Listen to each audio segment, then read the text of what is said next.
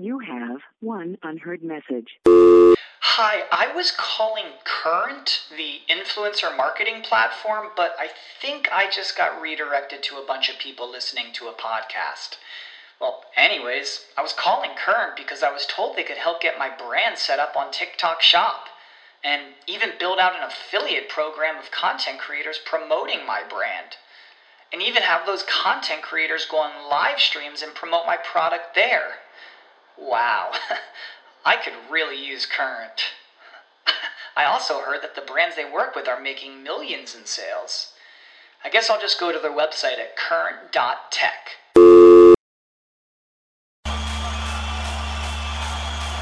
Welcome to Drinking Bros Sports, brought to you by KillcliffCBD.com.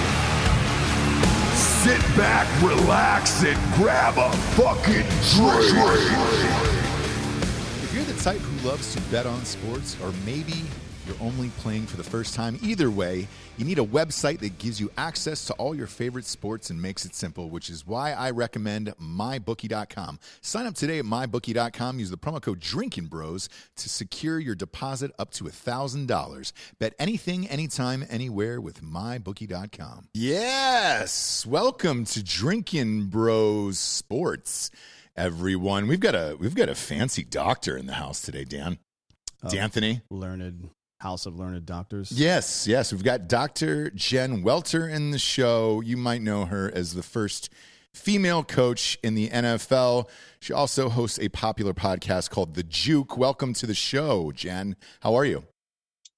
What's up, guys? How we doing? You throwing up deuces to start off with?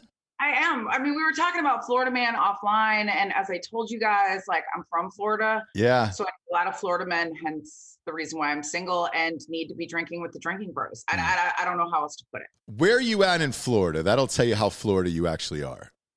I was born and raised in Vero Beach, Florida, Oof. an actual native, believe it or not. Man, I, look, we always we have a, a rule on this show that we tell all of our listeners: don't date women in beach towns or vacation towns because they're just crazy. You probably grew up with a bunch of weird dudes just coming in who are tourists all the time, and then you had to kind of date the tourists and then have a long distance relationship with the tourists. Is that you or no? No, we don't. We don't date tourists. We tend to make fun of them because they get really bad sunburn. Um, See, in Florida, we're smart enough to know how to negotiate the weather. So we would play darts or pool or something like that midday while all the tourists were on the beach at the times that are really not habitable. right. Uh, and then after the rain would clear all of them out, that's when we would go to the beach. So you gotta you gotta have a have a game plan. So we really kind of missed the tourists unless we were making fun of them from behind a pool table or a dartboard, which means don't ever try and go with a Florida native on those because they will probably win. Every single time, one would imagine. Um, oh yeah. Look, I you were the first ever female coach that's uh, was, was was coaching like big boy shit in the NFL. Uh, on this show, I, I have full disclosure been critical of that in the past. Um, Okay. I, I have a, a, a laundry list of questions for you here, just because I want to know.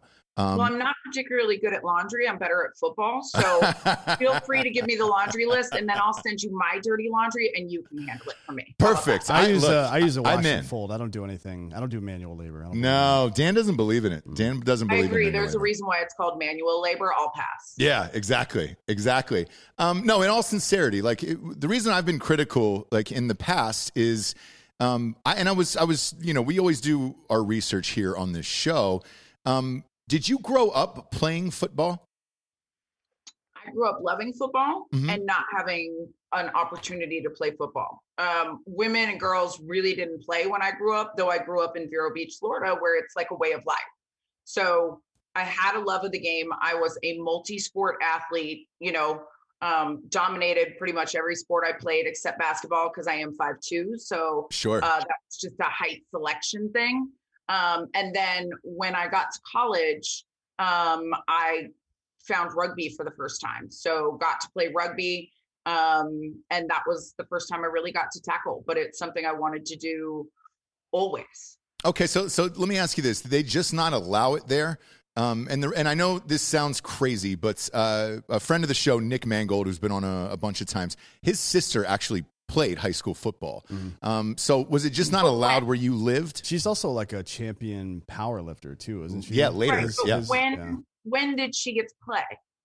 Uh, 2000. So I want to say Was it that long ago? Yeah, it was. A, it was a while ago. I want to say. Yeah, Uh, so I graduated high school in 1996. Now, I will tell you, um, there was so here I was. I was captain of soccer team two years in a row.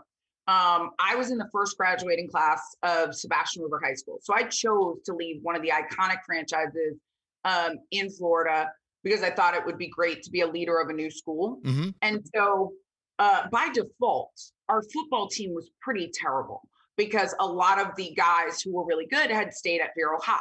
And, you know, I watched it, and my boyfriend was the captain of the football team. I was the one who he used to win bets against rookies all the time because I could outbench them, you know, like these kinds of things. And I used to watch it. And um, the uh, high school football coach, his name was Randy Bethel, Mhm. um, played for UM. His son then went on to carry that legacy. Bethel was in training camp with the Pats at one time. Um, I was his favorite soccer player because I was 13 and I took everybody out. Um, so I told him one day, I was like, Coach Bethel, you need to let me play football because I could help your football team. And he looked at me and I was ready, right? Like if he would have said, You can't do it, you're not a good enough athlete, I would have been suited up the next day, no doubt. And what he said was, Miss Welter, you are a heck of an athlete and you probably could help my football team, but I'm going to ask you not to play. And let me tell you why. I'm a football guy. I have been one my whole life. You are an athlete. You are going to come out there and make some guy look bad.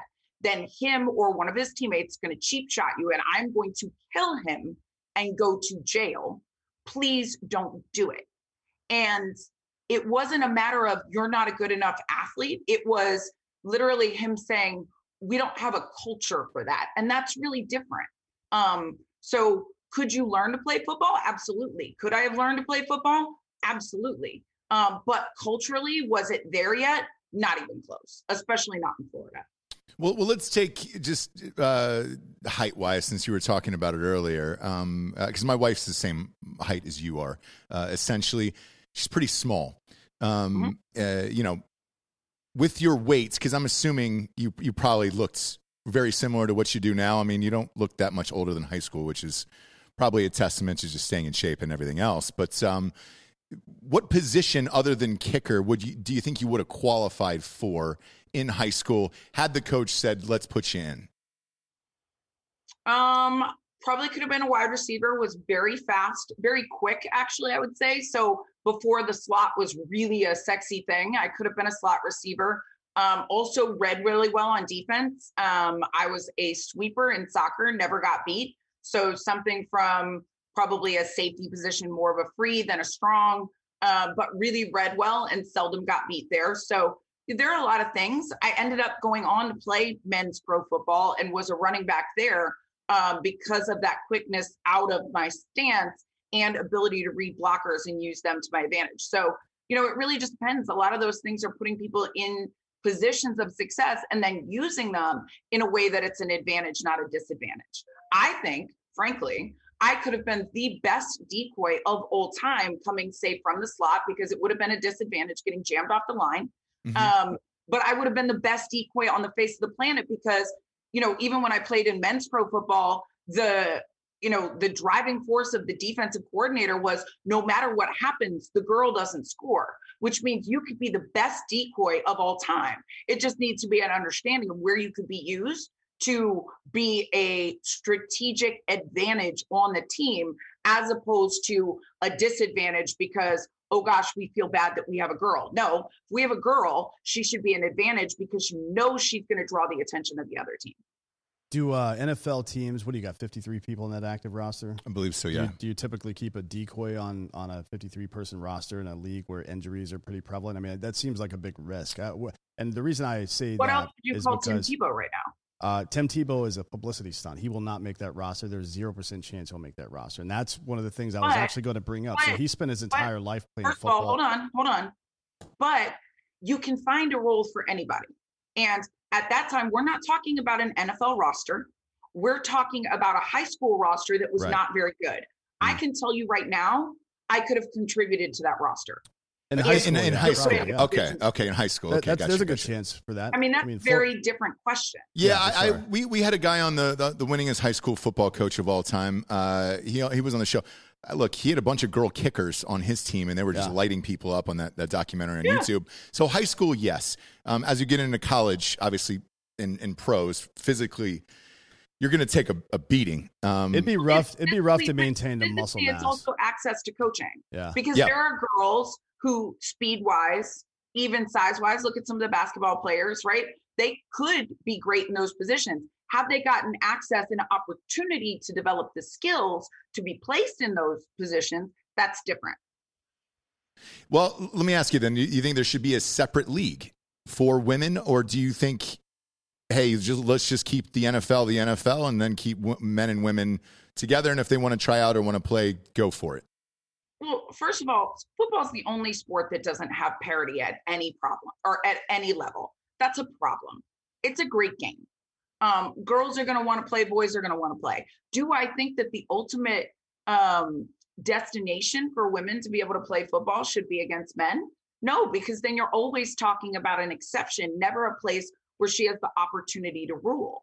But do I think that if you don't set up a feeder system and a place where they have the opportunity to play, that you're always going to have women who either um, are aspiring to play against the guys or don't get a t- an opportunity to play? Sure, because we're not providing that. So there is women's tackle football. There are places for women to play. I represented on the U.S. national team twice, led the team in tackles um, in 2010. You know, so women's football is up and coming, both in the flag space and the tackle space. Um, however, yeah, there's always going to be a size dis- disadvantage. In in no other sports do we set it up, even in whether it's MMA, whether it's boxing, even wrestling now, where you're not saying that there's an opportunity for women to compete against women, and that's part of the problem. Uh, okay, so th- that I can understand. Um, uh, I guess walk me through rugby then. Uh, was there a female rugby team in your college? Because we'll go, we'll jump from high school Yeah. to college, and then you know we'll get into your professional career. Um, was there an all-female rugby team at your college, and what college did you go to? Yes, there was an all-female rugby team. Um, rugby is a collegiate sport. Um, it's also a sport that you can play at the Olympic level Mhm. um, and internationally as a professional. So I played rugby for Boston College for all four years. It's pretty rare Uh, that oh, rugby. damn. It's pretty rare that rugby is a varsity sport, though, even for men, though, right? Yeah, I don't think we had it at Ohio State. That's what I was asking. I, I went, I went to Ohio State, and I don't My- believe we had it when brother, I was in school. My there. brother played his freshman year at Citadel, but it wasn't. It wasn't varsity. I don't think. Yeah, I, Um, it is a sport that has been growing in terms of varsity. Look at Yeah. it probably on trajectory a little bit uh, behind lacrosse, Mhm. but on an international scene, there's women and men's. Mm. Yep. Um, and yes, it is a varsity sport depending on the school. Penn State traditionally has had it for a long time. Um, it is more popular probably in the Northeast um, Yeah. than it is in some other areas. Stanford has a huge, huge. They are the the leaders across the nation traditionally um, in rugby. So yes, it can be a varsity sport. Yeah, we uh, we have a co- we have a host uh, on our network, Eric Tanzi, who plays religiously every Saturday. Him and Bradley Yandel, the Andy Man, plays a lot as well. They love it, and it, yes, you're right, it is growing. Um, uh, I only said that you know not as a demeaning thing. I literally at Ohio State at the time that I went to school there, we did not have it, and it was uh, intramurals. So, um, did you get a scholarship there? Like, did you get to play on full ride? Do they have that for women? Um, well, they do. So those are two different questions. I didn't even know rugby existed before I went to college. So I discovered it in college. Oh, okay. um, because I had always wanted to play football. And I had opportunities to play soccer going to college, but Boston College had one of the top 10 business schools in the country. Mhm. So I chose academics as my path. Um, and when I got there, that's when I saw rugby for the first time. Actually, this is rugby. Um, so that's a flashback. to Oh, yeah. There. Uh, and you made the Yeah, right I was in decision. the. But hey, Yeah. you, you, made, you made the right decision. Boston College is a great school. Uh, It is a acad- great school. academically, it is next to impossible There's to actually, get into. as of 2017, there were there were more women's varsity rugby teams than than there were men's nationally from all three NCAA divisions. That makes sense. Uh, look, if you're looking at it, like, Yeah. uh, yeah, I, I understand that. Um, so then after college, you graduated BC. Um, you have a degree from one of the best colleges in the nation. What next for you? What what did you do? Because I know you played for like what 14 years or something like that. Yeah, it was 14, 15 years. Seasons ended up differently. Um, so what happened is I actually got recruited for the under 23 na- national team in rugby. Um, at which point I think they realized that I was five foot two, um, 130 pounds, because as a prop, I was literally half the size of everybody I was going up against. Um, so I did not make the U.S. Rash- uh, rugby team. Yeah, I but if you're if you're a winger in rugby, even as a dude, your size is it matters to some degree. But if you're a winger, it doesn't really matter that much. If you're fast enough, If you're a winger, yeah. So you Sure. but you didn't do if that. you're a prop, yeah, not so much. Mm, right. I was gotcha. in the front row of the scrum. But you just you had just started playing the sport too. Why would they at your size throw you there instead of as a winger if you're fast? I don't get that. because I was so strong Oh, and see. because I was dominating. Mm. I was so good at it that I was recruited for the under 23 national team. Mhm. So, yeah, that's a thing. Um, and we had a very small team, and not everybody could do it. I was coached by one of the US Eagles who immediately put me there. It was not even a question. And I would win the scrums. I mean, I had you know, I was beating people in weightlifting competitions through high school. I started lifting when I was 14.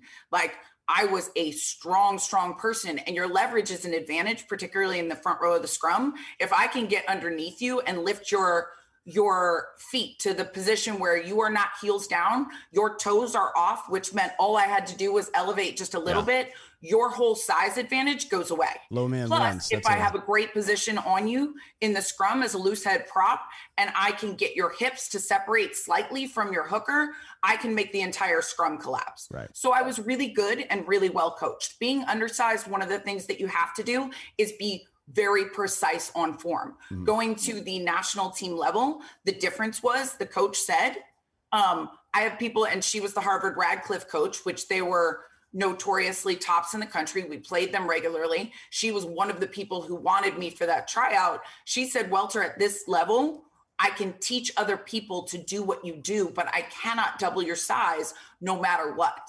So, you know, you can only dominate with what you've got, Mhm. but whoever your coach is has a different philosophy. If I was on a team where they had other people who could do what I do um, and were lacking on speed, then maybe that's where they would have put me. But we had a small team at Boston College, and I was one of the only ones who was willing to take on that tough job.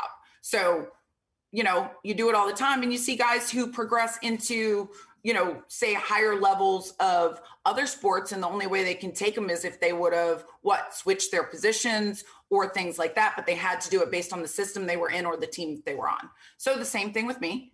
Um, but as I got into it, you know, had a degree from Boston College, which I still find funny. I have my BS degree. Um, so you better recognize you're going to get BS and and a little bit of a little bit of the business, no matter what.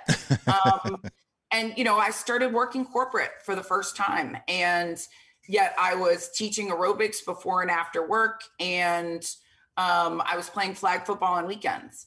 And the general manager of the Mass Mutiny called the flag league I was playing in and said, Do you have any girls who you think could play tackle? And full disclosure, coming from rugby, I'd never stopped tackling. So they were probably like, Please take her. Uh, she doesn't pull flags anyway, um, which I really didn't. Yeah, and yeah, yeah. so that's when I got recruited to the Mass Mutiny um, and then played for them for uh, two seasons, then the Dallas Dragons for one, the Dallas Diamonds for 10, the US national team in 2010 and 13, and then the Texas Revolution in 2014. And what's the salary like when you get there? It, it, I'm I'm assuming it's probably not enough to quit your day job, right? So um, the first time I ever got played, paid for playing what they would call, well, I refer to as uh, pro football because it was the top level, but you know we couldn't afford the professional. That was way out of our budget. Um, the first time I got a check was in 2014. We had just won our first championship. Uh, we went 12 and 0, undefeated, and we got a check for twelve dollars. Why, why twelve dollars? It was a dollar a game. No way. That's great. And the, the the reason I ask about this is I dated somebody, and I hope this isn't insulting. Way back in the day, who was in the the lingerie football league, um, and I, I she would get the shit beat out of her. I've got Um, a lot of friends who do that. yeah, Actually, yeah, Kate- I- and, a bunch of my military friends do that still. sh- it it was aggressive and hardcore, and she would come home with bruises and all kinds of other shit, and I was just like, holy shit, how much you getting paid for this? And it was nothing. I mean, it, th- they were just doing it for fun and like social media aspects and things like that. And I was like, wow, why do you want to do this? Um, Yeah, for us, it's a little different than you know the lingerie football league. Like the the way that they're pitched is that it's a gateway to modeling, acting, some of those other things. Correct. Yeah. Um, Yep. for us who were playing, uh, for me, Mhm. it was a challenge to change society through sport. Right? They call football the final frontier for women in sports, and so for us that were sacrificing and not doing it for social media likes who were really playing the game the way it's it's supposed to be played 11 on 11 full gear uh you know fully padded um same same game as the guys. It was if this is the final frontier and we are here when we can change the sport we can also shift culture. Um and so it was really a belief that this sport especially in america is something that has to change for us to truly start to look at what equality is Well, why why does uh, that doesn't? Let me let me push back a little bit on that. I mean, no one's entitled to do. anything. Ultimately, sports is a TV show, right? The reason that it exists is because you can sell advertising on it. Otherwise, no one would ever make any money. not with you're going to tell me that sports exists just to make money you're going to tell me that when you go play Yes. backyard I'm telling you that the only reason that cable television is still on the air, the only reason that network television even exists right now is because that's of not live why sports. sports exist Well, it's why it No. exists. It's why people can do it That's not professionally. the Prof- difference, because- professionally, because professionally. it's fundamental in what we do No, no, Okay. no, no, But but professionally to get paid, it Yeah. is pure entertainment. It's we a talk TV about show. it. Yeah, we talk Yeah. about this on, on the show all the time because like, I, look, you take the men's U.S. soccer team. They're fucking terrible. They shouldn't even exist. I feel like there should be. Uh, Yes. they should be in relegation and not allowed to play on the international level until they can actually win. frankly, I mean it's embarrassing, and the women light people up all the time. Yeah, I mean they're they're world champions, so it's like it, it goes both ways. But um, per, professional sports is just simply to sell ads. Um, you know, I was in Hollywood for a long time. Like fuck it, they don't they don't give a shit what you put on the air as long as it's making money. Yeah. The Masked Singer is the best goddamn example of that. Like that's the highest rated show on TV, and it's the dumbest thing of It all the time. dumbest shit I've ever seen. Yeah, there, there's no. My uh, kids love it, there's, but there's no guarantee that you're going to get paid to do what you love anywhere in life, right? That's just not how life works. So I, I wonder if uh, you- you're talking about changing culture. What what exactly about the culture are you intending to change? Because you can get it together with your friends right now and go play football anytime you want. No one's stopping you, you from doing don't that. you don't think it changed culture when i went toe to toe and played football against men you don't think it changed culture Well, you tell. I'm asking you. I can't the prove a negative. female coach in the national football league I well, football I can't. I can't. I can't prove a negative. So tell me. on. Tell me you how it me changed say culture. it let me finish Yeah, I asked you a question. You're asking me a question in return. I'm gonna volley it back to you. But- tell, tell me how it changed culture. I'm, this I'm is curious. how it changes culture. Okay. The expectation of where you can or cannot have people in our society Mm. has traditionally been shifted through sports. Integration, racial integration, where did that shift? Through sports. Mm. Okay. It was used in South Africa. It was here to integrate football. It was here to integrate basketball. So if we talk about gender equality, yes, it's going to shift in sports as well.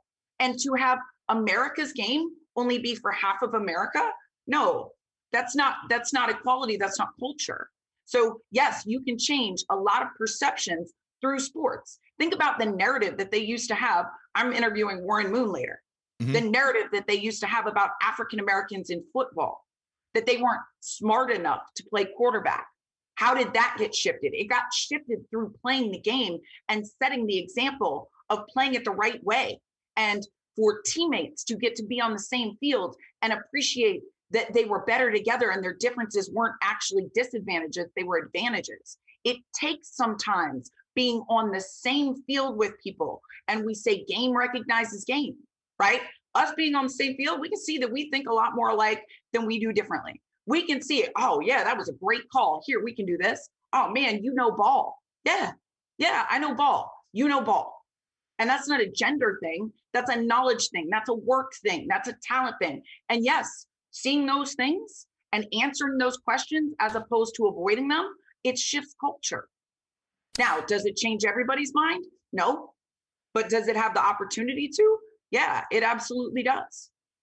But well, you, you say that um, uh, America's game was only America's game for half of Americans. Uh, about 9.4 one thousandth of a percent of the human beings that live in America right now have played in the NFL. So It's not about the NFL. It's about if you're a boy, you can play. If you're a girl, you can't. Right. There are not opportunities. So whether or not you took it to the highest level or not, or whether or not you even decided to play, someone else decided for us that Uh, we could Sure, play. yeah, sure. I'm, I'm, I'm sure there have been some women that in the high school, maybe even the college level, could have competed, but not. We're talking about like the NFL at this point, right? Yeah, but we're Yeah, also talking about whether or not you have the right to play. And Correct. see, for most of us as women, we weren't even getting gotten given the opportunity to play, whether or not you wanted us to play against guys or we wanted to play, you know, uh, women's football. The opportunities weren't there. So that culturally is inequitable at its core. And so, yes, shifting culture means whether or not we want to play, where now, okay, flag football is a varsity sport in college. You can get an NAIA scholarship to go play varsity sport as a female. That is shifting culture. And that is changing where America's game, football, Mm. could be played by women, yes, against women. It doesn't have to be against the Mm. guys, it doesn't have to be taking their spots. But why are we saying this this is the greatest game there is, the greatest show on turf, all of these things, and saying as long as it's just guys doing it? Right. Well, yeah, certainly not. And I don't think it would be you taking if you were capable of playing in the NFL, it wouldn't be taking a guy's spot. I mean, But somebody, say that somebody. Well, that's that's fucking stupid. yeah, I think like it's people who are The- better the than other people take their spots too. But The best not, should be the you're not the guaranteed best, yeah. anything. That- sports But is that used to be okay, but that used to be the race objection, Mm. right? We've done this through society. The way we keep people out is they just don't get the opportunity. And then once they do, you see it on merit, and you can't you can't say, oh, this can't possibly work anymore. right. If you knew how hard it was to open these doors, what I've done for the last 20 some odd years of my life, uh, yeah, it shifts culture quite a bit. And it is hard, and you do get pushback at every step of the way. But if no one's willing to go through it and nobody's willing to change it, then it never changes. So, what would your dream be ultimately? That you know, growing up for for boys and girls, there would be two separate leagues, and and girls c- could have the opportunity to play football in every city across America. For sure. I don't I don't think that the ultimate um test or testament of a woman's ability should be whether or not she has the opportunity to compete against a man. If you want to play, you should be able to play, right? And be the very best that you can. Take it to the highest level. Get to love it the same way that the boys do. Get to grow up with the dream of, you know, catching a pass, running running uh, a route, scoring a touchdown, having fans cheer for you. That's not too much to ask. No, not at all. And, and even the vast majority of men can't compete at even the j- junior varsity high school level, right? You remember But they high have the school. opportunity to try. Certainly, they have the opportunity to try, but we're talking about like, I mean, th- th- this is. I, I- I'm not. I'm not. I'm not sure. Extreme. I'm saying give them the opportunity mm-hmm. to have the dream. Those boys, whether or not they top out in junior high or not, they could still have that dream when they're a kid, and they could Right. chase it as far as they want to. And how? That's what we're let- talking about. okay. Is there enough women out there though that actually want to do it? And I'm I'm asking as a serious question because I don't know the answer. Probably, right? Freaking think so. literally, there are. I There's- don't know. There are Yeah. professional women's rugby leagues. I would assume there would be the same amount of people. Like women like to play sports just as much as anybody else. I would imagine. Football though is it, it's just a It's particularly brutal, yeah. yeah. And it's, I mean, unless you're at the absolute highest level, it doesn't pay you anything. There's But you're not just doing it because of getting paid. no, for sure. No, but no, the no, no, reason, not at all, The yeah. reason, This the world reason the U.S. women's, the reason the U.S. women's national soccer team is so much better than the men's and so much better than a lot of the other international teams is because the vast majority of professional female athletes that are intent on performing at the highest possible level they can go to either soccer or the WNBA, right? It's Mhm. that's pretty much all that exists. Opportunity wise, you can call it whatever you want, but those leagues exist, right?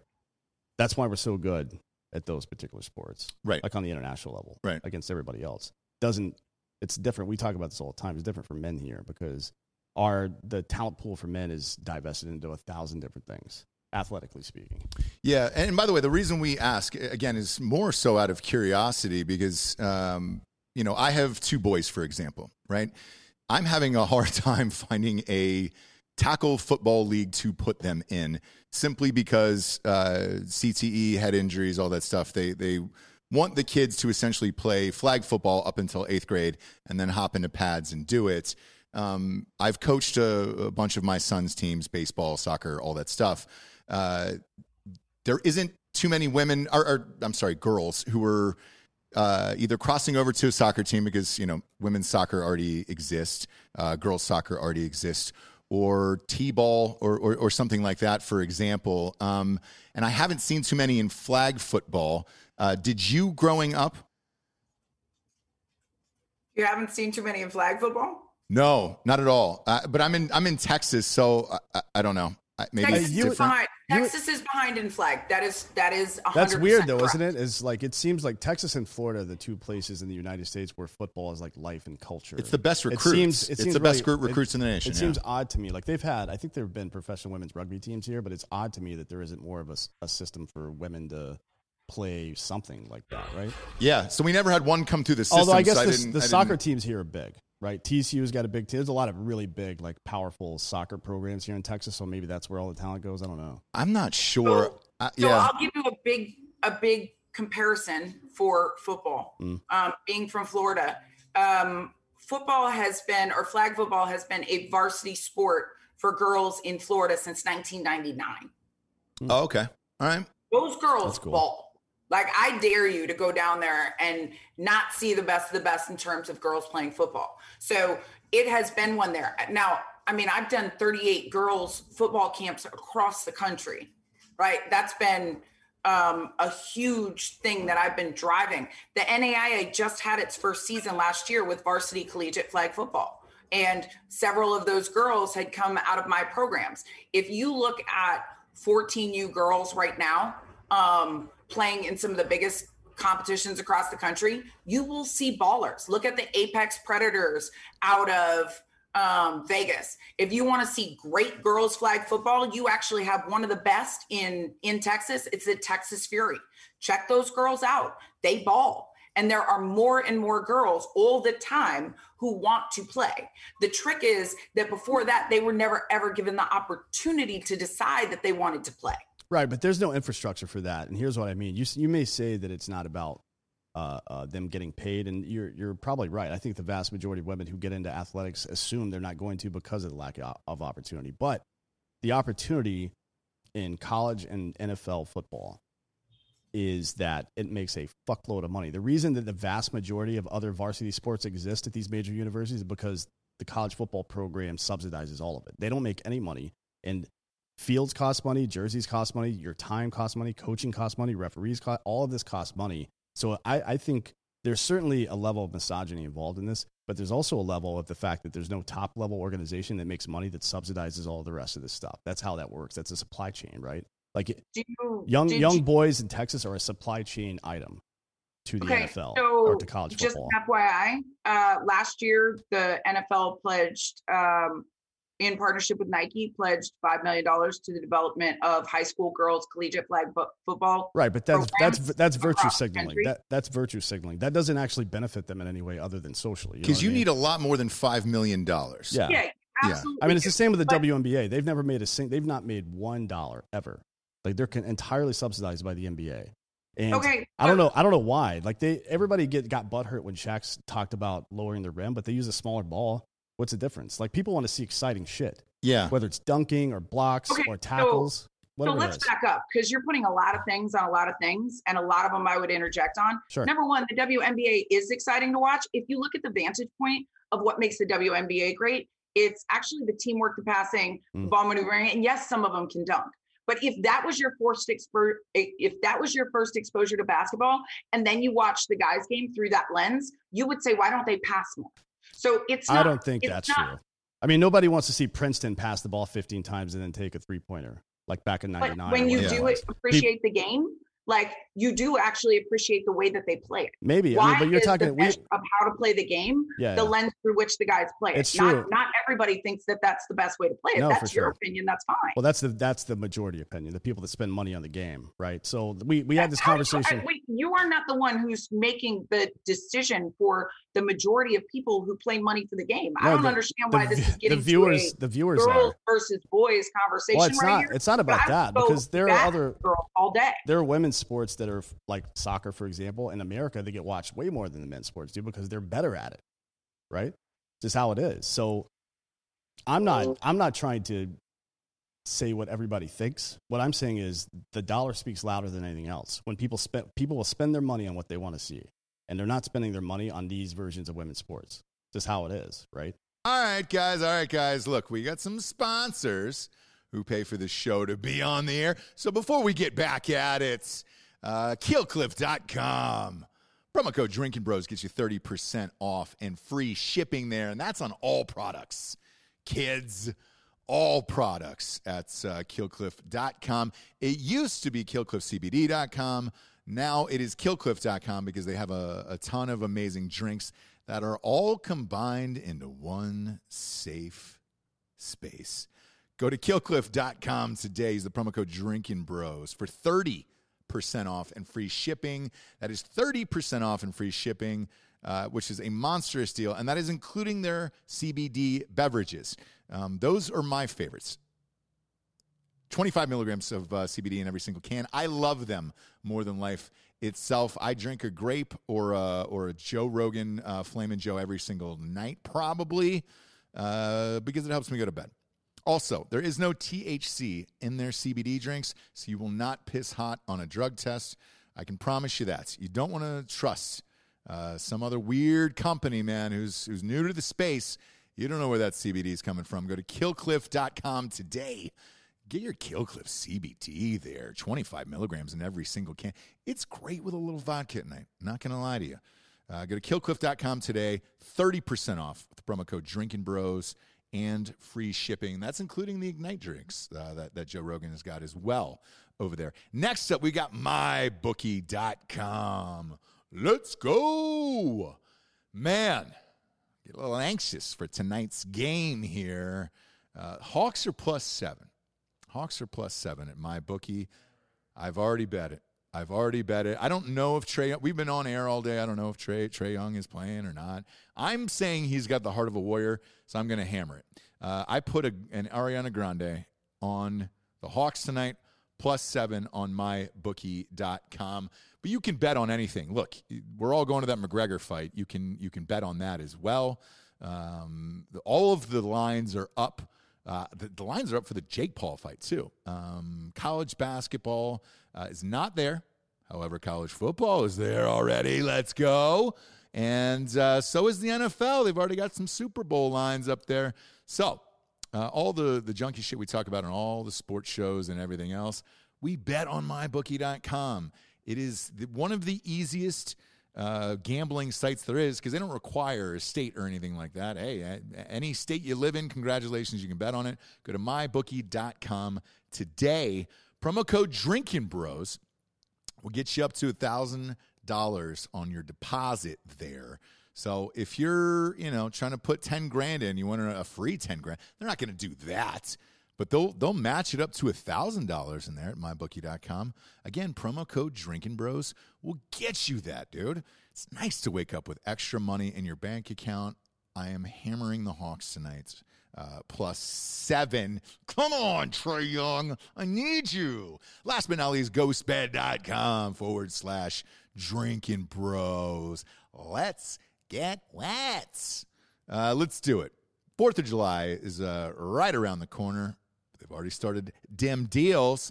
Uh, Dem Deals have already started on ghostbed.com forward slash drinking bros. What you need to do is just go there and find the deal that is best for you.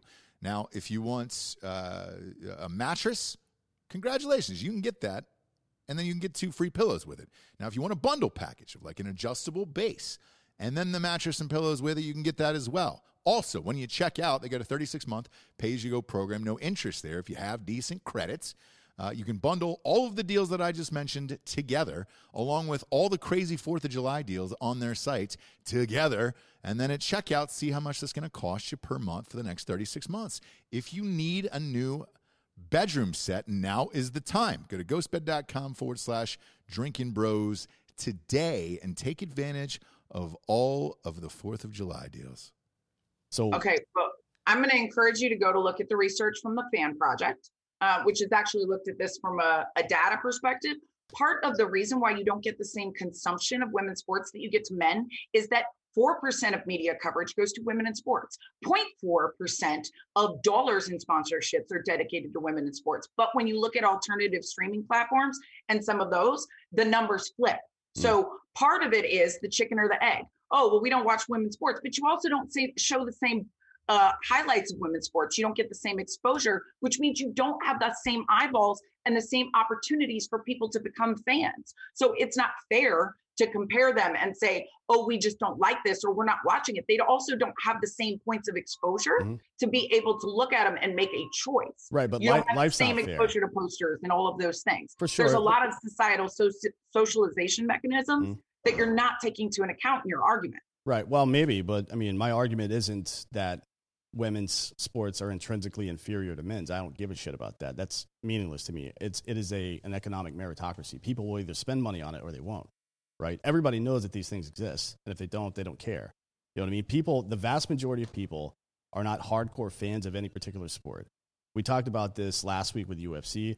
The vast majority of people aren't extreme fight fans. They want to see people get knocked the fuck out. The vast majority of baseball fans don't care that base running is now at an all time worst since we've been recording data. Base runners suck now. They're not paying attention. Their fundamentals are shit.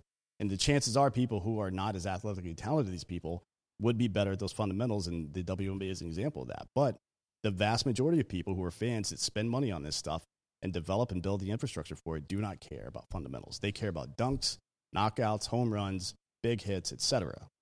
actually incorrect when you talk about consumption in that way. You're talking about how guys consume sports and how guys become sports fans. You're not talking about females. The research says that women want to see behind the helmet. They Okay. want to see the person that plays the game. And if you don't have exposure to those personalities, if the storytelling isn't there, if we're not looking beyond just the stats, then if the women, especially if they didn't play the game and haven't been socialized to it the same way, they're not tuning in. So the consumption and the fan development is fundamentally different for female in sports than it is for men, which means if they're not getting the media exposure and they're not getting told the stories, then you're not getting them as fans because if they didn't grow up playing the sport, then just a dunk or just the stats aren't going to turn it on or off for them. And Right. by the way, 87% of the purchasing power lies with women. So when you're talking about jersey sales and ticket sales, might want to get in, on board to how the women become fans and how they consume it. Guys are the ones that will have the same jersey uh, for about 30 years when it used to fit them. Women, not the same story. Okay, well that's not that's not reflected in the economy of sports in any way. I'm sorry, like I understand what you're saying might be true uh, in a sense, but the fa- the facts are that the women aren't aren't spending that money on stuff, and if they are, they're doing it. I've worked in marketing for a very long time. at some very very large companies, and women typically buy shit. They, they 63% of all household purchases are made by women, right? The vast majority Mhm. of them, uh, but about half of those purchases are made on behalf of their spouse. So you you convince the woman that the man thinks it's cool, she buys it for him. That's typically how it works. And and and if you're if you're a male dominated industry, that's how even you, in how even in it. podcasting, by the way, our female shows on our network book out faster than the men because it's it's the women buying. Women are know? better at selling shit, Yeah. frankly. Yeah. And it's you might you might you're onto something for sure when it comes to the narrative and the storytelling not being very good. The WNBA has existed for 25 years. The average age of a WNBA player is 27. They were two years old when this league started, and they still haven't made a dime Yeah. off of this. So it's not like people don't know. Everybody knows that the WNBA exists. For the last 10 years or so, ESPN's made it a point to do that, and I think you know good for them for doing it. But there's where's the result? Where's where are the dollars going into female sports anywhere? If women are Well- making 87% of purchases, if they're 87% of the purchasing power and they are they want to be involved in sports, where is the result of that? Where is the evidence of any of that existing that you're talking about? Why don't you look at female fan merchandise growth versus male? Look at what now? I'm sorry. Female fan merchandise growth Mhm. in purchasing and consumption versus male. Oh well, look, I, that I know, and I have the answer for. So Alyssa Milano actually was the one who cracked the code on that with the Dodgers, uh, and then she got in all the jerseys, and that is correct. Um, because y- yes, with the jerseys and everything else, uh, yeah, dudes will wear shit for thirty years, and that, that's totally true. I still have the same Ohio State gear that I had in college. It still fits, and I still wear it to the games. Um, with women. I think you have an opportunity to treat it more like fashion, where you're able to build cooler jerseys and retros and throwbacks and all that other stuff. And women will definitely buy that. But as far as a product on the field, sports wise, um, when you have these flashy knockouts and uh, you know goals and everything like like Dan was talking about earlier, I mean, take uh, Amanda Nunes in uh, in the UFC, like uh, She's- Ronda Rousey. I think pound for pound, she's probably the most dominant fighter on earth right now. Oh yes, Because I mean, any I can't think of I can if if Jon Jones fought Francis Ngannou, I could see Ngannou winning that fight maybe. right, right? right. If anybody on earth fought uh, uh, Amanda right Nunes, now? Nunes, Yeah. I, I I don't know of a woman that could that I would be that I would even think that they would beat her. If if, if she got beat by anybody else in her weight class, I would be shocked. But the that. but the point is, like somebody like her or Ronda Rousey put asses in the seats because of their knockouts, because of these short clips, Mm. because of the attention span of of average American kids. And I'm not now. just talking about They just want to see like a, an 18 second clip on Twitter of some crazy knockout or a dunk or something like that. Um, but look, it's for the same reason. I say that women can't do those those kinds of things. I've got some great tackles for you. You could turn on. There's some knockout punches there. I mean, but you also have to get the same exposure. And so when four percent of the media coverage goes to women in sports, that's a problem. That means people aren't having the same opportunity to develop the fan base. Well, how So much of- it, it is chicken and the egg, right? Right. Part of that is Yeah, yeah. a systemic problem, and that is a systemic problem. How much is how, how much of the total recorded sports happening on on video, for example, are male versus female though?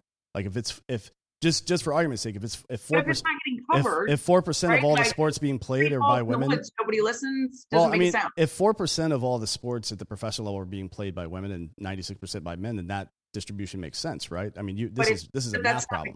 Well, how how do you know? Where's the data? It's not a sports distribution. It's also an exposure problem. Four percent. You're going to argue with me? Like on four percent? That's Well, a known stat. I'm, I'm talking And about no, no, no. I don't, I don't know the stat. I'm, I assume you're right about it. That's not what I'm questioning. I'm questioning whether the total output of produced content of sports does four percent represent the amount that women produce, or is it something but you're different? talking produced content versus sports media coverage. Okay. That's so you can only content- cover you, you cover what is made. Like we we record the shows we make and then we produce we put them out. We don't like there's no other information to put out. That's not how that works. You know what I mean? If if 96% of something is this and 4% is this, then that's how much but you're going to report on it. four percent of sports being played by women. Well, where's the data though? That's what I'm asking. Yeah, what, what what is the number then? Yeah. Is what he's asking. What what is the number uh, for women's sports? For, and, and You'll have to men? bear with me. I'm very autistic. I need and I need numbers for any of this to make sense. to Yeah, some of these are genuine questions. By Well, the no, way, they're all genuine questions. We don't know. Well, no, I mean some of them are facetious. Like you know. Uh, No, I think some of it is facetious. No, no, no, like, no, no. I- We're I'm totally serious. fucking. No, I- he's being totally serious. I'm I'm I'm uh, fucking all I care about in life is math. If the numbers make sense, then it makes sense to me. And this these numbers that you're telling me, maybe they make sense, maybe they don't, but I don't know. If four percent of the content generated is female, then four percent distribution in the 4% media. of the content generated. But I will say that one of the things I was trying to to say is Mm. the development of a fan base, right, from Mm-hmm. a female standpoint, needs more extended storytelling, and that Right. is one thing that has fallen short. Well, do we you think like thirty for thirty about- changes that at all? Thirty for thirty and some of the HBO stuff with with those guys that probably has some effect. You would think if women like the Absolutely, it does. storytelling thing. Even if you look at, so let's not talk um, male versus women, like female in Right. terms of the sports. Let's just let's just put that like asleep for a second. sure. development of fan base of even female fan consumption among males in sports comes through generally extended storytelling if they're not the hardcore i played the sport because a lot of women didn't have the opportunity to play the same sports right? It comes through the extended narrative of the player. I want to know who he is in his life.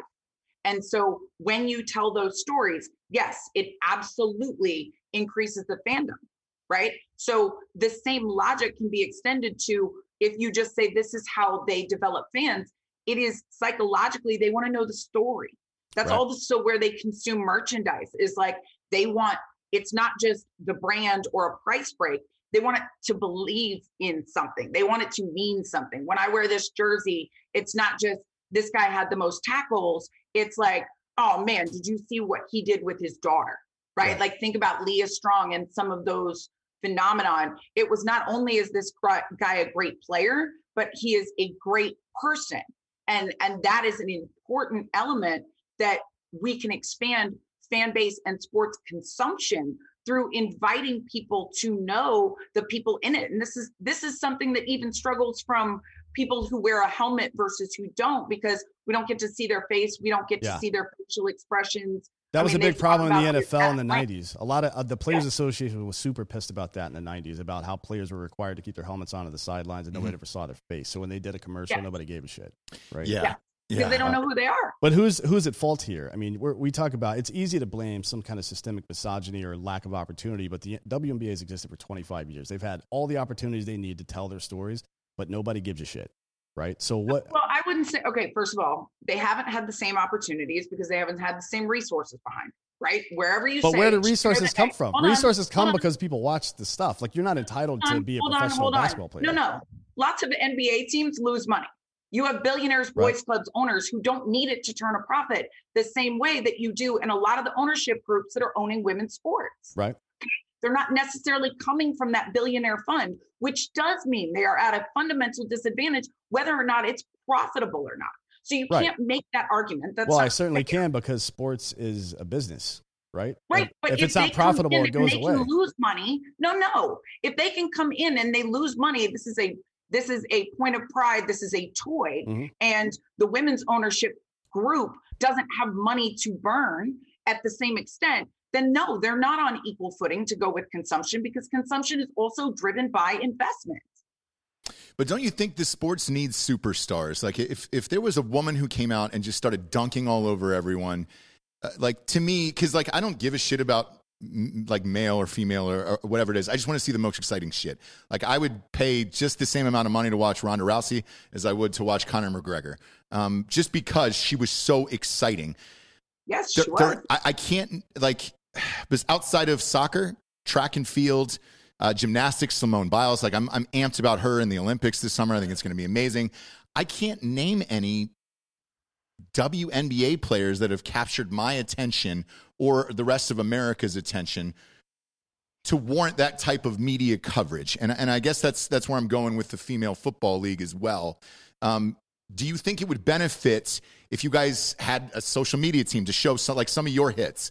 Like Absolutely. I'd love to see like do you have reels up of yourself on YouTube knocking chicks out? Like They exist. Unfortunately, I wish I was there in the social media era when they could have been recorded to the same Yeah, extent shit. with the same quality. right. right? Like we didn't have access to the same camera work. We Mhm. weren't getting produced for television. So that is again a chicken and the egg scenario. But when we talk about shifting culture, Ronda Rousey absolutely shifted the culture of MMA because Dana White at one point said he would never have a female fighter.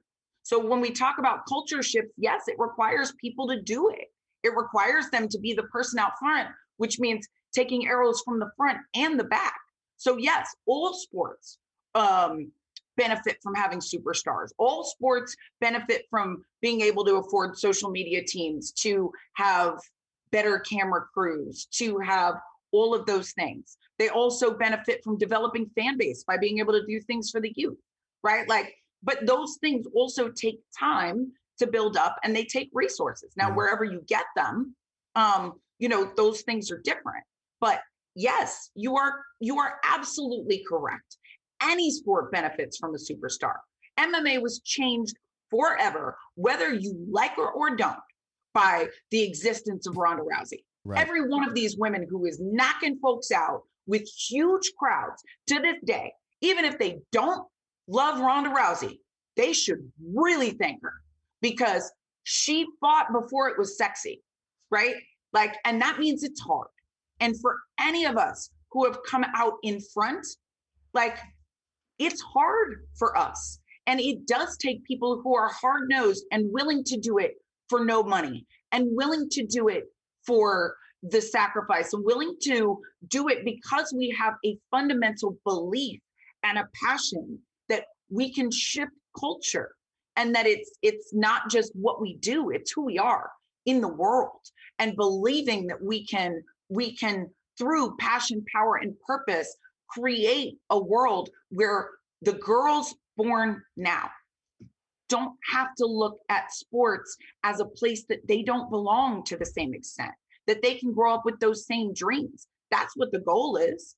That our fight is so that they don't have to fight the same way. Yeah, doesn't sure. mean it won't be hard but the permission to dream and even seeing things on tv and being able to be exposed to being able to buy someone's jersey right and wear it like as a girl if you can't see someone who's like you then where do you get the belief that that's what you can do I, I, here, here's what I wonder, and this is again, this goes goes back to a math problem. I'm not trying to be reductive or anything, but uh, what percentage of women want to be athletic or dream of of making the game winning catch or hitting a home run in the bottom of the ninth versus the percentage of men who do that? So we're talking about purchasing power, right? But that that is white that- women are shown to the Oh, same boy. extent that their pursuit in sports is as valuable as the guys okay.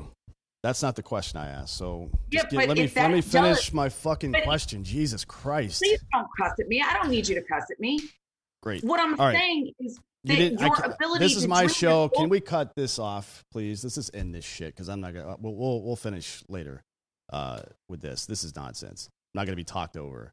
Just trying to have a conversation with you, and you want your shit to move forward. This is not the fucking way to do it. Frankly, sorry. and you think it's okay to cuss at me like I swear, fuck is a comma for me. I'm in the. I was in the military for Christ's sake. I'm not being a dick to you. This is how I talk.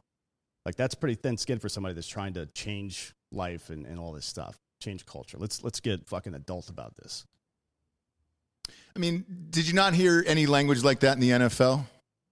not not like let's fucking this yeah like as if it was just a part of the conversation but not directly to me being like i shouldn't have a point No one said you shouldn't have a point, but you really shouldn't jump in when somebody else is talking and just start talking over them to make a point that has nothing to do with what I was saying, right?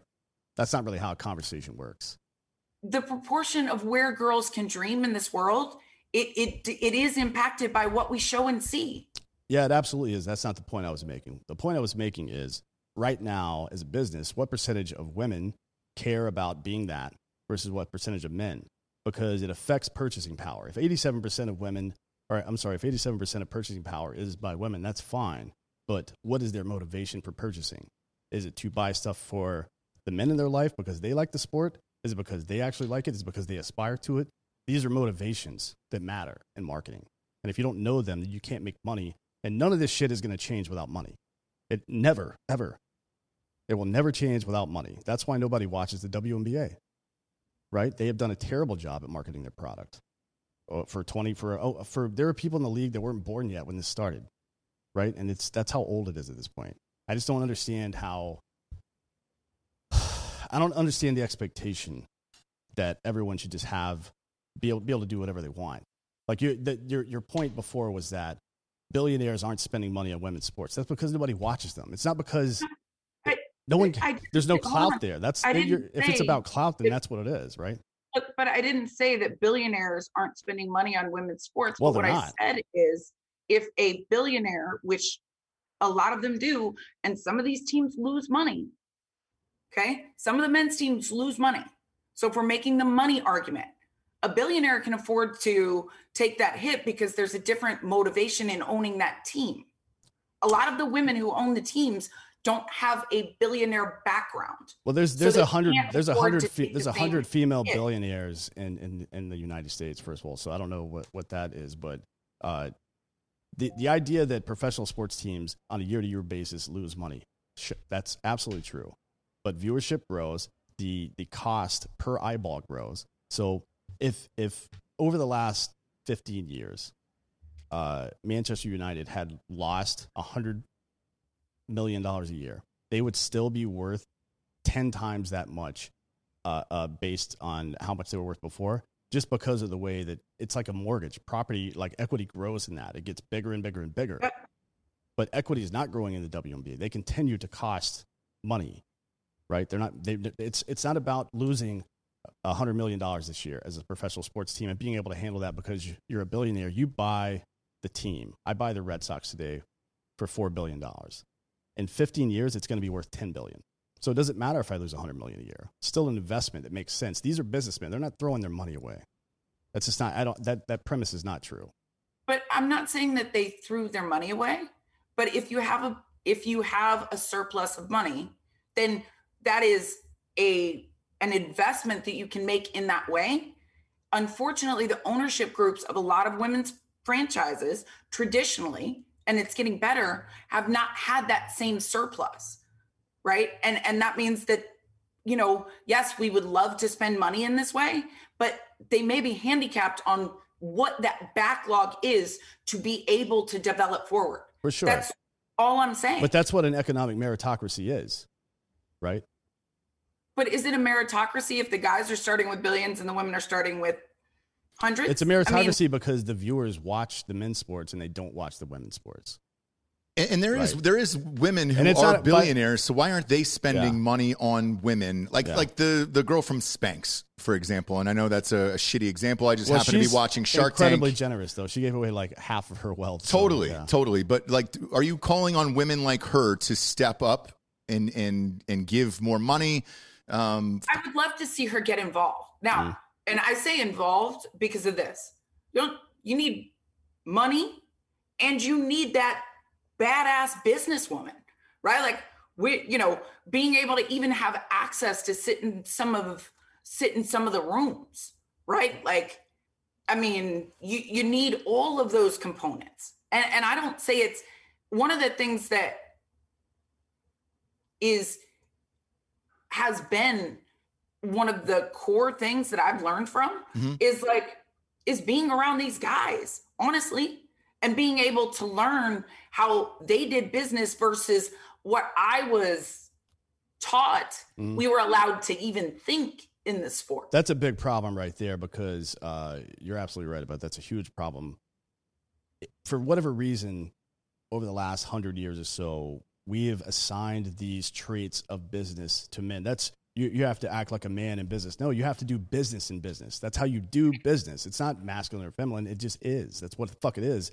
And we have a tendency, if something is male dominated or any of the other majority group dominated, to assign that as an intrinsic value to that particular group of people. That is not true. That is how you do that. There's a way to chop a fucking tree down, right? Right. And it's not a male look, way or a female way you chop down the tree.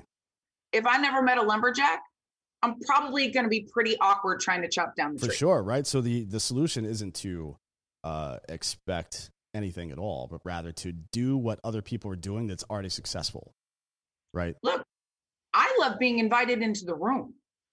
Yeah, but you, the, the expectation should be that you should be in the room in the first, or you should be invited to the room always. That should be the expectation. That's not the point. The point right. is that uh, uh, uh, the idea that we're going to remake the game. Well, we're going to do this, but for women, that doesn't make sense. That thing exists because it exists. It's, it's successful because it exists, right? Or I'm sorry, it exists because it is successful. So trying to reinvent the wheel is not a good idea. That's why I like the fact that you got involved in the actual NFL and didn't just go try to start some new league off the bat. Yeah, you're you're you're you're one of the few people who is actually trying to make the change. I just don't know that there's enough women like you who are trying to make this change. Because I mean, look, you were the first female NFL coach. How did that even happen? For example, I mean, how did you get pitched? Did you pitch yourself? Because it seems so fucking crazy that, uh, uh, like, who did that for you? Who made that call? Or how did you get the call? Mm. So it happened because I played with the guys, literally. Like, because we were on the same field every day doing the same things, I learned to be a better teammate with them, right? Like, I went from being one of the best in the world to now all of a sudden I'm scratching and clawing and fighting to, you know, whether it's to survive. Mm. And it's not, I didn't bang down the door of them, right? They came to me. They actually wanted to use me as a publicity stunt. And I told them where they could take that offer and shove it. And I said, if you want to do anything with me, either do everything the guys do, step for step, hit for hit for all of it, or I do nothing because it's insulting. And if I was any one of the guys on your team, I would hate it and I'm not going to be your PR stunt. And as soon as I said it, I was like, okay, I might have just gotten myself killed. Okay. Because I had been outspoken my whole career. I would never play football against men. But sometimes when your back's against the wall, I think a lot of the times, you just have to get better. And so not only did I go through a day of training camp, but I went through all of training camp and become became the first female to play an entire season in men's pro football as a non-kicker. But what happened in the process is we got good together, right? Like I learned to be better with the guys. They learned to be better with me. We got to know each other. Look, my dad's from Jersey. If I knew that fuck was like very for you, mm. we would be fine. But on the first time we're having a conversation and we're in an emotionally charged conversation, that's tough because I don't know your normal vocabulary, right? We've not gotten to sit at a bar. So I don't know if, you know, that's your language with everybody or if it's me specifically. And that's harder, right? But we got through that. Yeah, and, I will say that really is Dan's uh, everywhere. Right. So yeah, but you're good to go I on that one. that going in, I'd be like, hey, slow your fucking roll, have a drink, take a second, and listen to me. Well, I'm not right? going to slow my but roll. If, First of all, let's go back to that because you were talking over wait. me, and that's the reason I said it. So let's not read, write that whole history. But anyways, yeah, there's something called the principle of charity. It's a first century Jewish principle that says you give the most uh, generous interpretation of somebody's words as possible. So I keep asking you questions. You keep thinking I'm asking you negative questions. I'm asking you questions because our fans want to hear your thoughts on it, right? It's not because I'm trying to challenge your worldview or anything like that. You got to relax. But, but here's the thing. First of all, the the relax comment is tough. Why? Because actually, no, no, no. Because actually, when you say that in a conversation, you're basically telling somebody that their their way of coming into the situation has been incorrect.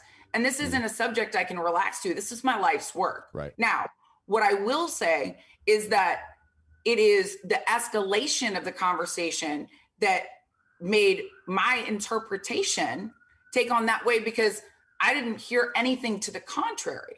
So it felt like an escalated narrative to me that was going more towards um, what I thought is like we were coming to chill out, hang out, like have a, a, a chill sports conversation. And this is intense. This is a so chill sports conversation my, for me, though. Yeah. so, well, know. like, for I don't, Dan, it's pretty I don't, chill. I don't think uh, like we, if you're trying to make cultural and systemic change here, your uh, emotions have no place in the conversation. I'm not saying that to be critical. Whoa, whoa, whoa, right? whoa, whoa. Anytime you say somebody's emotions don't have a, a role in the conversation, then you're not thinking about a one that has been somebody's mission in driving in life because I wouldn't do all of this if I, it didn't mean look, something. No, I get it. I for sure your um, uh, your drive and you leveraging your emotions toward that drive have made you successful, but in a conversation trying to debate the facts of the case or lay them out. Yeah, but I'm also giving you facts of the case. So yeah. let's not go backwards though. Let's table this and move forward because I would really appreciate that.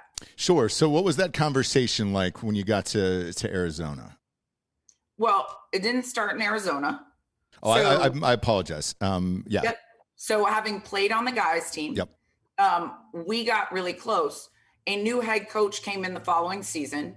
He saw how we responded to each other.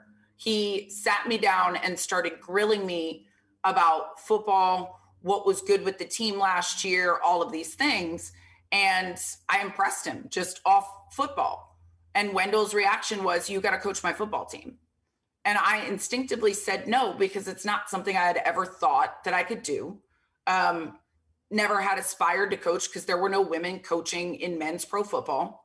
And I am really thankful to Wendell because he would not let me turn it down. He actually took the job on my behalf and told me about it. And once I got into coaching, I saw that I knew probably more than I had thought I did, but didn't have a role model in that space, didn't know how it could happen. So when I was coaching in indoor, um, and Sarah Thomas was hired as the first full time female ref in NFL history. A reporter asked Bruce Arians if he could ever see a female coaching in the NFL. And his response was pretty simple. That's the kind of guy BA is. He said, the second a woman proves she can make these guys better, she'll be hired. So I talked to my head coach about it. He said, um, you know, basically like, we should call Bruce. Mm. Uh, can you get me his number? And I was like, dude, didn't you play in the NFL? Like, don't you guys have black book or something? Like, there, I had no real like connection to that level at that time. Um, but he challenged me. So I ended up calling the Cardinals on behalf of myself, um, as if I wasn't myself. That day I was his assistant, um, calling to let BA know that uh, though it was not in the NFL, there was already a woman coaching in men's pro football, and that the head coach of the Texas Revolution would like to talk to him about it. So he eventually called him back and said, you know, um, you know, tell me about this girl and asked a bunch of questions and then um, eventually invited me out to OTAs and then to join the staff after a few interviews. And what was, and this is the Arizona Cardinals. Um, that's what I was yeah. referring to earlier. But um, uh, what was the conversation like with Bruce Arians? Do you sit down with him and he interviews you? Is it like Hard Knocks? How does that work? So, the first thing I remember about Bruce Arians was he had like he has this way about him to make everybody feel like they belong. Um, you know, here I am, I'm walking out to OTAs, the only girl. So it's like, you know, I don't know where I fit. I don't even know where on the sidelines I'm supposed to go. He walks over and he brings me over and he said, Hey, coach, see these guys here on the bikes? You know what that is? I was like, No, what is it? And he goes, These guys work really fast or really hard about running really fast at the combine and everybody falls in love with this 40 time and then they get out here and they forget that they have to play football and they get hurt and then they're on the bikes and they're no good to me.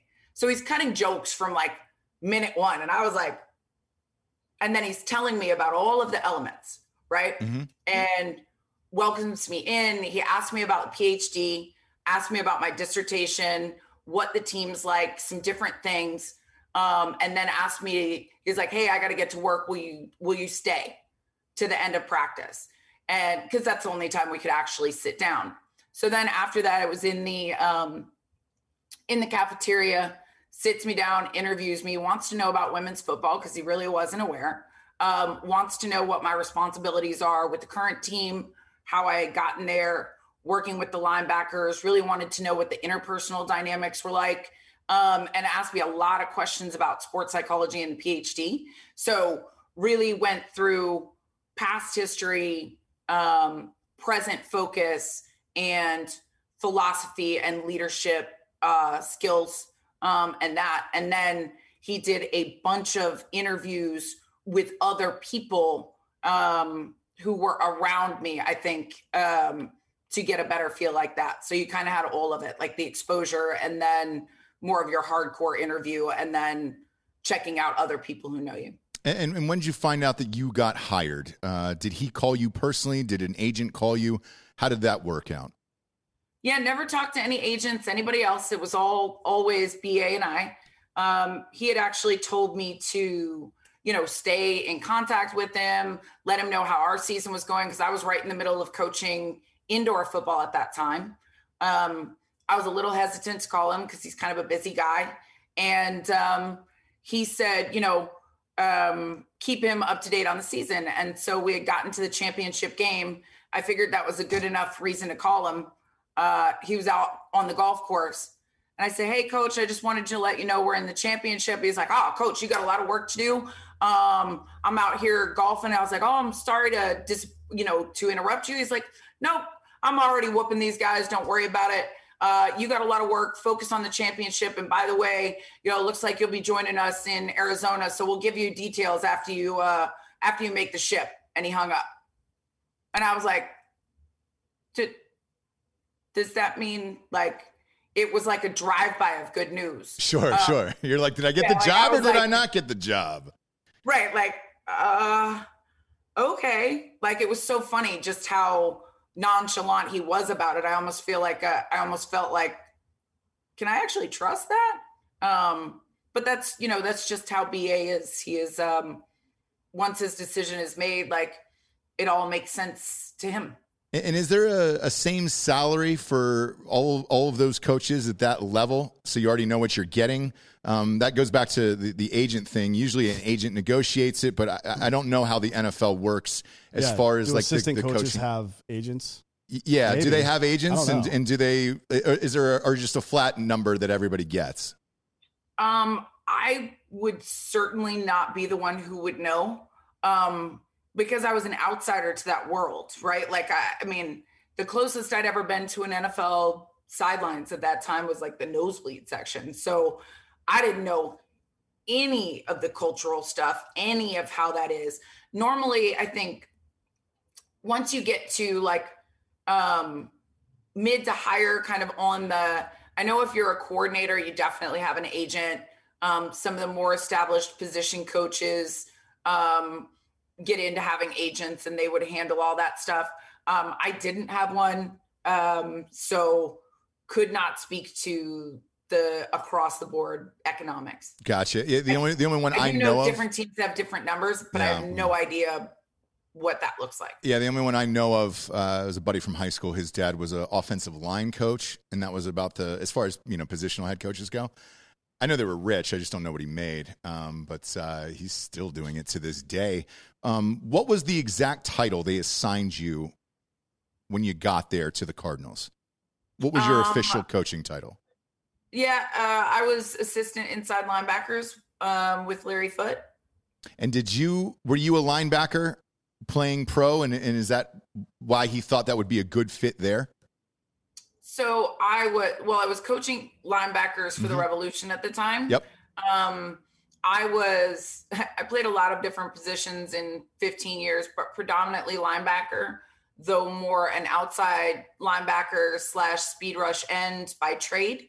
Uh, part of the reason he had me work with the inside linebackers was because Larry Foote was a new coach at that time. Mhm. Um, he had been a player the year before, but got injured. And uh, BA thought he was really talented and a smart player. So, um, you know, was basically like, hey, you need to stay in this and try this. And he thought the two of us together um, would be a good dynamic, both in terms of personality and like being able to help him since he was a newer coach as well. Uh, yeah, it's, it's it's why I asked. Um, you know, as far as like going from linebacker to linebacker, uh, you answered the question there because most of the most of the positional coaches actually played that position in the NFL and or college, and then they they flip into it. So uh, that makes sense. What, what was your first interaction like with the guys once you got in there and you were the first female coach? Were they fucking with you at all, um, or was or was everybody pretty polite? uh, the guys were actually really excited to be a part of history. Um, but the, so and and some of them welcomed me before I was even there. Uh, I think Patrick Peterson definitely did. Um, Kevin Minter. Um, Kevin was in my room the whole time. Um, I almost got stepped on by like Calais Campbell on the first day, so that probably would have been a really bad start. Um, but I literally turned a corner and we like kind of ran into him. So like I kind of like was right eye to eye with his belly button because that's about how tall he is. And I just remember this giant man looks down at me and he was like, Hey, coach, I've been looking forward to meeting you. And I was like, all I could think of was blue chips. Yeah, yeah, um, with Shaq. And Shaq, like, don't step on the children. Underrated movie. Uh, take a drink every time he peeks his head out of a door. You'll be rocked by the end of that movie. I take a peek. Sure. I take a drink every time Nick Nolte says "God damn it" God damn it. every single time. God damn in it. any in any movie he's in. Yeah, that's the. That was Uh, a pretty good impression. that's right that's there. my. That's I have a one-word Nick Nolte impression, and that's it. And it's only the word "God damn it." God damn it. Nick Nolte. I don't think I without remember any other word he's ever said. Ever. That- Weird, right? way Without the- says that, without like, the what else do you need? without the God damn it, he's just Gary Busey with better hair. Exactly. Be. Exactly. Um, and then how how long did you end up coaching before moving on? Uh, well, with them, I was with them in preseason and training camp. That's what the contract was. Mhm. Um, and then I, the next coaching position I took was as the head coach of the Australian women's national team. But do you think it opened, like you personally, opened the doors for um, the woman who was with the 49ers uh, recently? Um, did she, yeah, did she reach out and call you and say thank you? Um, because without you, that I mean, none of this would probably be possible. I would imagine. Well, Katie and I played together, so that was really cool, right? Um, we used to play against each other uh, when she was with the Kansas City Tribe and I was with the Diamonds. So I've tackled her and her twin sister many times. Um, and we were we played together on the 2013 national team. So it was really really cool to see her get that opportunity and to know how solid she is, right? Like to know what a great football player in person she is. So yeah, I mean, it, it's it's exciting to have uh, opened the door. Like I say, I was a good fullback, right? Like a good lead blocker, um, and, that's what that's what the job is of being first. I think. Yeah, I'm, I'm sure she had to have called you and said, "Hey, dude, what's this really like? Like, what am I getting into here?" We we talked about it in person. Um, I saw her, um, and we talked about it that way. So it wasn't a phone call, um, but it was at a football game. So yeah, wanted That's to cool. know different things. That's awesome. That's awesome. Uh, and now you've got a, a, a new podcast here. You had Terrell Owens on. Yeah, you're interviewing Warren Moon today. Uh, Warren is coming on. Yeah, I'm doing. Um, so I partnered with Twitch on Twitch TV, bringing some new sports content to them. Um, Warren Moon will be on today. Um, uh, that's on Game Recognizes Game, and then we have the Juke as well. Um, and just you know, really having some good conversations with with football friends. Warren is somebody who he's actually on the back of my book. He's been incredibly supportive of me uh, throughout my career. Uh, so really excited to have another good conversation with him today. That's awesome. How is Twitch, by the way? Um, are they putting more programming out there? Because it like yeah, they, it, it, we're learning, um, and actually, it would be great I, if you guys want to look at extending what you're doing to also bringing it to Twitch. I'd be happy to make an introduction to you. That's the exact Uh, reason we you. asked. Yeah, Right. yeah. I, look, that's the exact reason I asked. They always say, "Hey, go to Twitch, go to Twitch, go to Twitch." I just don't know much about it. We've been in podcasting for you know seven years at this point. Yeah, and you guys have a great following and do a great job. So one of their um, one of their goals is to increase the the sports conversations that they have. Mhm. Um, so to pull more people into that environment. Um, and because right now, obviously, it's gaming first, uh, but they want to get more into sports um, specifically. So I think right now we're having more of the interview type conversations, and then it'll be like shifting to obviously during the season being able to talk about what's going on during the season and you know sidecasting the games so watching with fans so that we can you know chop it up and bs about football as it's going on because that's a lot of it it's really big on the chat and the community and being able to be accessible but they are making a big push into sports so that's great. like to um intro you i got you Yeah, absolutely. We do a lot of watch alongs on YouTube right now, but uh, you know they'll censor for whatever reason. I know Twitch is a little more open to uh, more colorful conversations, at least. Um, and then today with with Warren Moon on, I'm, I'm sure you'll ask him about uh, him saying I got several gay teammates. That was one of the big stories uh, in the last 48 hours. Yeah, that does that come as a surprise to anybody? There are gay people No. exist, motherfucker. No, dude. I- Uh, it, has it- it- no, zero. When's the last time a reasonable human being gave a fuck about that? To be honest, I mean, I know people still do, and they're assholes for it, but goddamn, It's been a long time, I, it, in my eyes. Uh, that's why I don't think anybody really cared when the guy from the Raiders came out the other day and said, No. "Hey, it's like, nah." well, he said it himself. I mean, the the ultimate goal is that this is not news. Yes, and yes, nobody gives a shit. Yeah. but like, we're certainly. I'm sure there's still plenty of hillbillies that care about that. yeah. Right. And I mean, if you look at, I mean, think about the difference on how his new news has been received to, you know, when Michael Sam was gay, like openly gay and being drafted, right? Mhm. That's that's a big difference now in terms of being receptive. R- Sure, it is, but Michael Sam was not an NFL caliber player either, right? I think. Uh, Well, it's a different conversation, but it's the last point, For like sure. data point that we kind of have, Yeah. right? I, Yeah. I we we said this uh, the day after Homeboy came out. Like it's, I thought it was a really smart, uh, personal and business decision for him to wait until he made it, quote unquote, because he's he's a legit NFL player. Like Yeah. he's, he is a top third of the league at his position player. Yeah, Now, and, and it's, Nobody can say like it with Michael Sam, like oh this is a publicity stunt, whatever. There's you can't say that. About can't say guy. yeah, Like he is a fucking very very good football player. yeah, absolutely. Uh, Jen, tell everybody where they can find you. um, at J Welter 47 on Twitter, Welter 47 on Instagram, uh, Dr. Jen Welter on Twitch, um, and my website is jenwelter.com. Awesome. Awesome. Look, we appreciate you being here today. Uh, we actually enjoy spirited conversations like this. Uh, I hope you took no offense to it because um, uh, what you did is, is truly historic and uh, you put your money where your mouth is as far as, you know, where you think women should be at the table there. So we appreciate you being on today. Well, look, what I appreciate is is guys that will have the conversations because we don't change anything if we just sit there and think we know all the answers or think that we know how to to convey it, right? If we're not, if you don't have different opinions, if I don't have them and we can't get into it, then guess what? It's just going to sit on the shelf and a lot of people cry in their Cheerios. Yeah. I, I was taught very early on, especially in the world of football, that if it means something to you, coach, you have to be willing to stand on the table. And you can't let somebody knock you off the table. Otherwise, your opinion didn't mean anything in the first place. And so, yeah, I'm I'm gonna push back because I look at it as like when you get put into conversations, whether or not I'm always the one who wants to have them, I don't.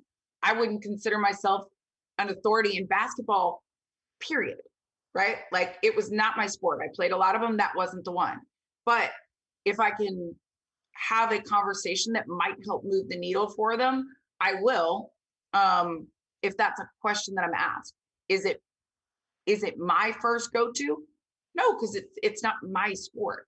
But if we're going to be in these conversations and you're going to be in a position where people are asking you a question, do your best to learn about it. If you can learn more, do it. And have to stand on the table though, because if you don't, then who's going to? Because you were the only one invited into the conversation. So knowing all the guys that I love and respect, they have strong opinions. I do too. We have to talk about them. If we don't, then nothing changes. And, you know, I'll be wrong on some of it, I'll be right on some of it. But if we can't really get into it, then we're not going to get anything from it. So. I, I, I 100% agree, and uh, and thank you for being here today. Check Jen out uh, on the Juke podcast, and I, I, feel like you're everywhere, Twitch and everywhere else. So uh, please give her a follow as well. Uh, for D'Anthony D'Anthony Holloway, I'm Ross Patterson. This is Drinking Bros Sports. Good night, everyone.